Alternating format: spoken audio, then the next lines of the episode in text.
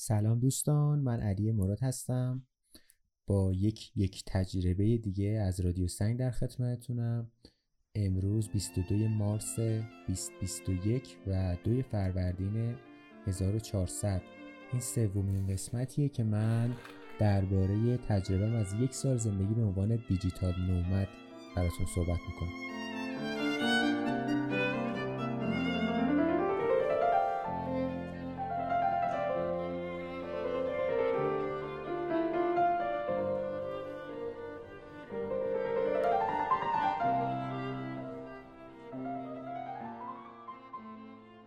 خب تو دو شماره قبل کلیت داستانو گفتم که من بهمن 98 تا بهمن 99 ایران بودم. ارتزاقم از کارهای از راه دور دیجیتال بود، کوچینگ و کلاس آنلاین، و اینکه یکم خونه فک و فامیل بودم، یکم کار داوطلبانه بودم.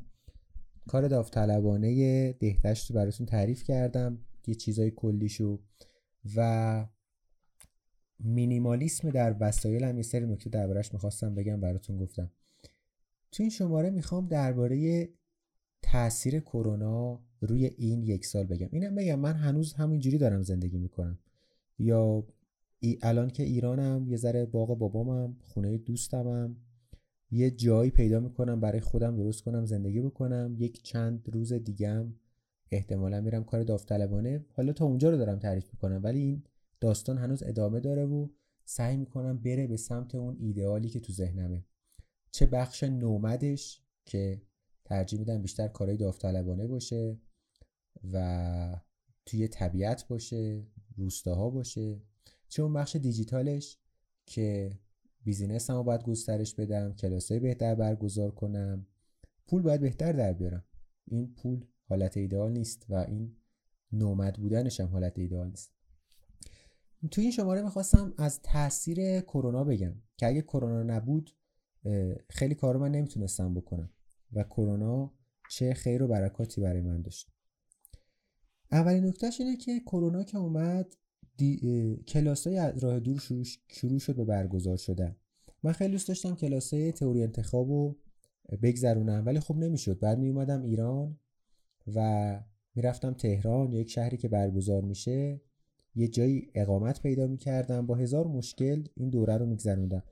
ولی کرونا که اومد کلاس‌ها از راه دور شد. من خیلی کلاس رفتم توی یک سال، کلاسایی که به این راحتی نمیتونستم برم. دو دوره تئوری انتخاب رفتم، یک کلاسی رفتم به اسم چگونه مانند فیلسوفان تحلیلی بیندیشیم، یک کلاس ارتباط بدون خشونت رفتم که عالی بود، یک کلاس حرفه‌ای‌خوانی رفتم که درباره کریتیکال ریدینگ بود، و کلاس الان دارم با مطالعه گروهی درباره فلسفه برای کودکان انجام میدیم که کتاب آرت از اکسپریانس مال دیویو با هم میخونیم و اگه این کرونا نبود اینا محقق نمیشد. و روان درمانی رو من تونستم شروع بکنم که اگه کرونا نبود نمیشد. من خیلی سال به قول اسپانیا لوه میزدم به روان درمانگرای مختلف که بابا بیاین تلفنی منو ببینین، اینترنتی منو ببینین، بیاین جلسه داشته باشیم. میگفتن نمیشه، برو محل سکونتی که پیدا کن. الان که دیگه همه آنلاین شده، من تونستم با یکی از یک کسی که واقعا ایدئاله، یعنی واقعا اگه خیلی خیلی پایین و بالا کردم، گشتم، و الان که یک مدتی باش جلسه دارم میبینم که اون چیزیه که واقعا برای من خوبه و راضی شد به راحتی. یعنی اصلا راضی شد چیه؟ خودش گفت که خب جلسات از طریق واتساپ تصویری، و اگه کرونا نبود واقعا اینطور نمیشد. و از طرفی هم دوباره خودم تونستم کلاس برگزار کنم، اگه کرونا نبود هیچ وقت شاید نمیتونستم. و خلاصه اون بخش یعنی یک مزایایی برای این سبک زندگی داشت. یه جوری به زور فرهنگ یک سری چیزا جا افتاد. خودم که کلاس داشتم، خب از ایران، از سیستان و بلوچستان بگیر، کرمانشاه، تهران، اصفهان، شیراز، بوشهر، آلمان، فرانسه، آمریکا، یه نفر از کانادا، از همه اینا شرکت کردن. و اگه این داستان نبود واقعا نمیشد. من خیلی راضیم از اینکه تونستیم این تهدید رو یه جورایی به فرصت تبدیل بکنیم، هممون، همه آدمای روی زمین. و یه سری موقعیت‌ها اینطوری تونستیم فراهم بکنیم. این کلاس‌های آنلاین خب یه سری معایبی هم داره که به مرور داره برطرف میشه. مثلا من خودم میبینم که زنگ تفریح نداره. ما خیلی از کلاسایی که رفتیم اون زنگ تفریحاش خیلی خوب بود. با آدم‌ها آشنا می‌شدیم، گپ می‌زدیم، قصه های همو میشنیدیم که خب این تو کلاس آنلاین خیلی فرصتش فراهم نیست.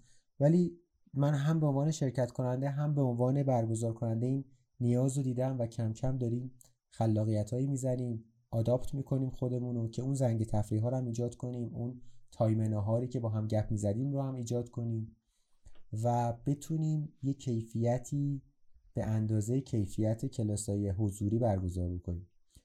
از یه سری لحاظ کلاسای آنلاین بهتره، ولی خب اون مزایای کلاسای حضوری رو نداره و دوست داریم به اون حد برسونیمش.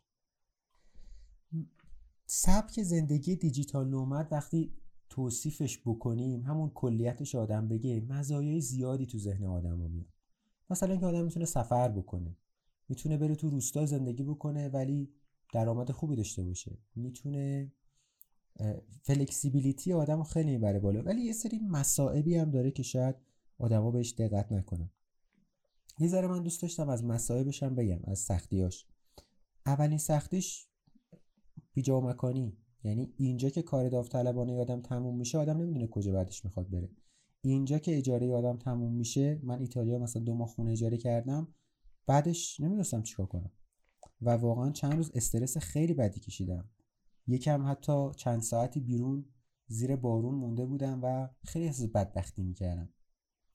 اون خونه امنی که از بچگی همیشه تو ذهنمون بوده که خب هر جایی کارم تموم شد میدوام میرم اونجا، این دیگه نیست و این یه جایی واقعا اذیت میکنه.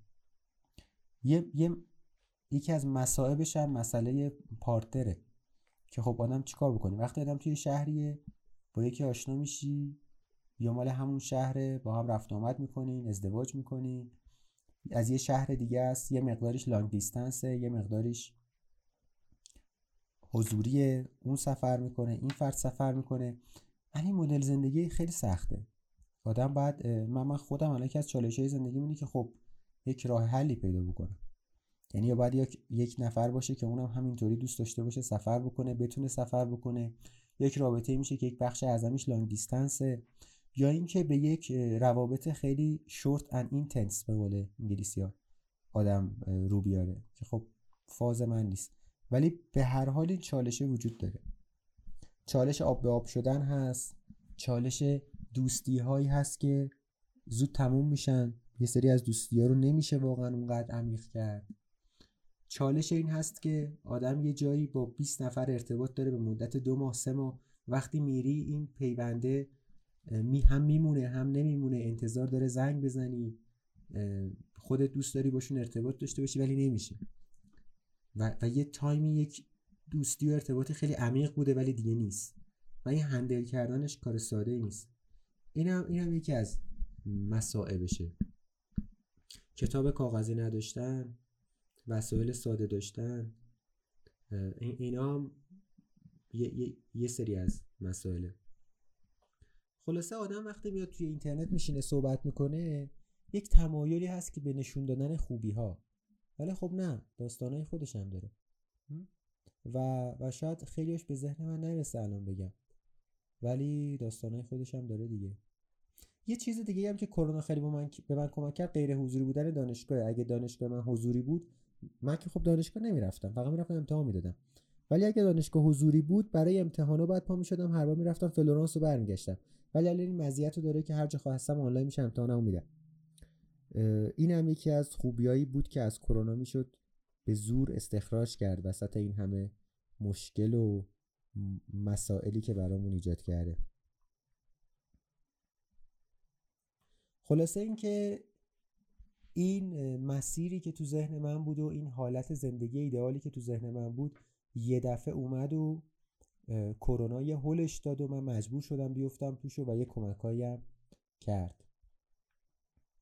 یه مزیت خیلی خوبی هم که داره اینه که درسته که خوبی ها موقتی هن، ولی مشکلات هم موقتی هن. یعنی من اون خونهی که اجاره کردم، هم خونه هم دیوونه هم کردم و به قوله بچه ها، کسایی که از دور میشناختن یا ماجرا رو میدن، میگفتن تو با دیوونه داری سر و کله میزنی.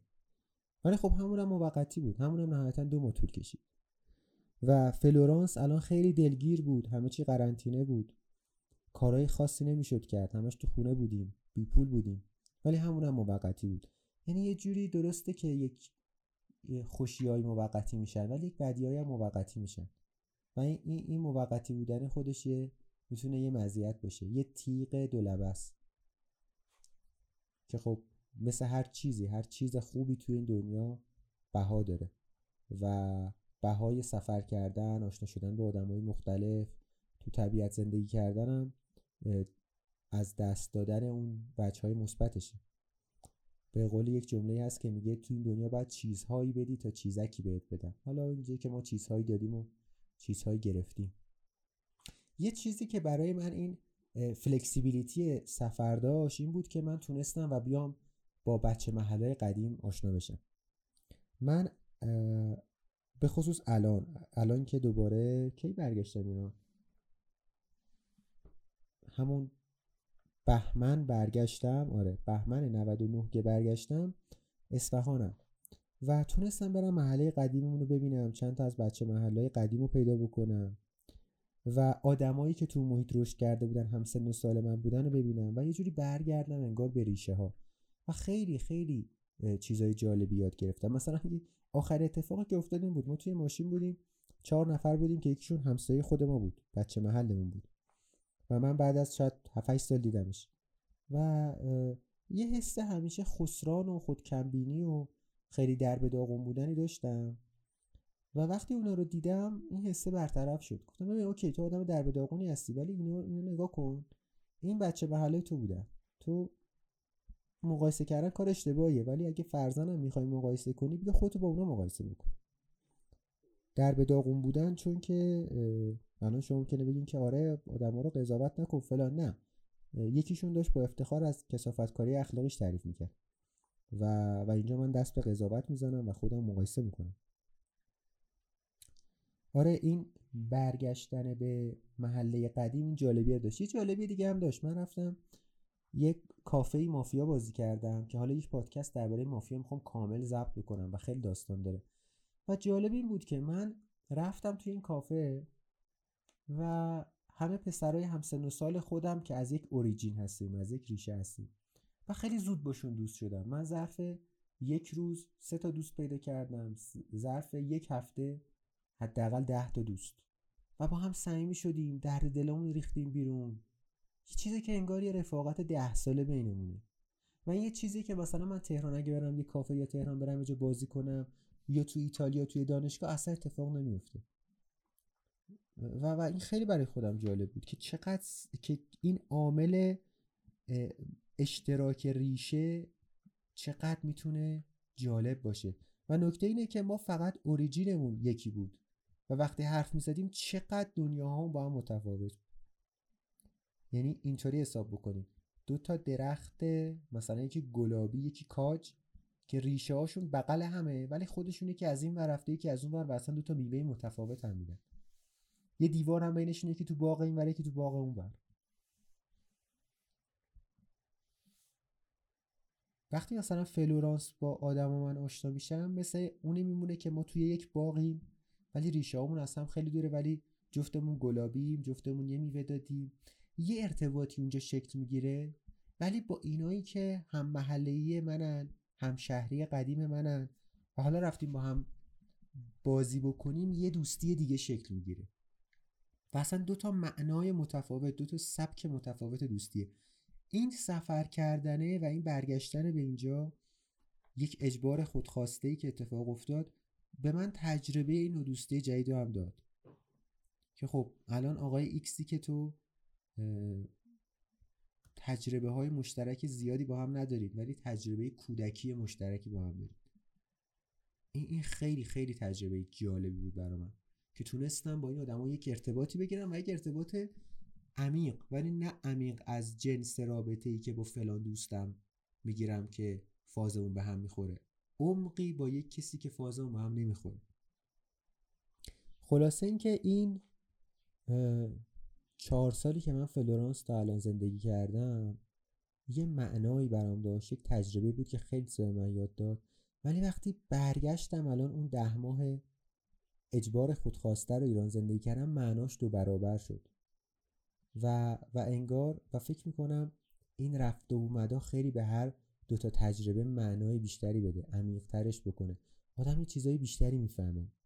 من یه همچین حسی دارم و دوباره اون 2 ماهی که ایتالیا بودم دوباره نسبت به اون 10 ماهی که ایران بودم یه دید بهتری پیدا کردم. حالا چه تو مسئله دوستی، خانواده، مسائل اجتماعی، پول درآوردن، آدم خودش با خودش، هر چیزی تو زندگی، چون یه تجربه فراگیریه. وقتی که آدم میره یک محل زندگیشو عوض میکنه، بسیاری از تجربه ها بالاجبار عوض میشن. بسیاری فرق داره با این که مثلا من تصمیم بگیرم که ساز بزنم تو خونه خودم، همون جایی که بودم، فقط اون شاید عوض بشه. ولی جابجا شدن کلی از تجربه رو یه جا با هم عوض میکنه. آدمایی که باشون رفت آمد داریم، غذایی که میخوریم، تفریح آدم و چیزهای مختلف. و این جابجا شدن بین این به نظر من میتونه عمق تجربه رو خیلی افزایش بده و خیلی به رشد آدم کمک بکنه.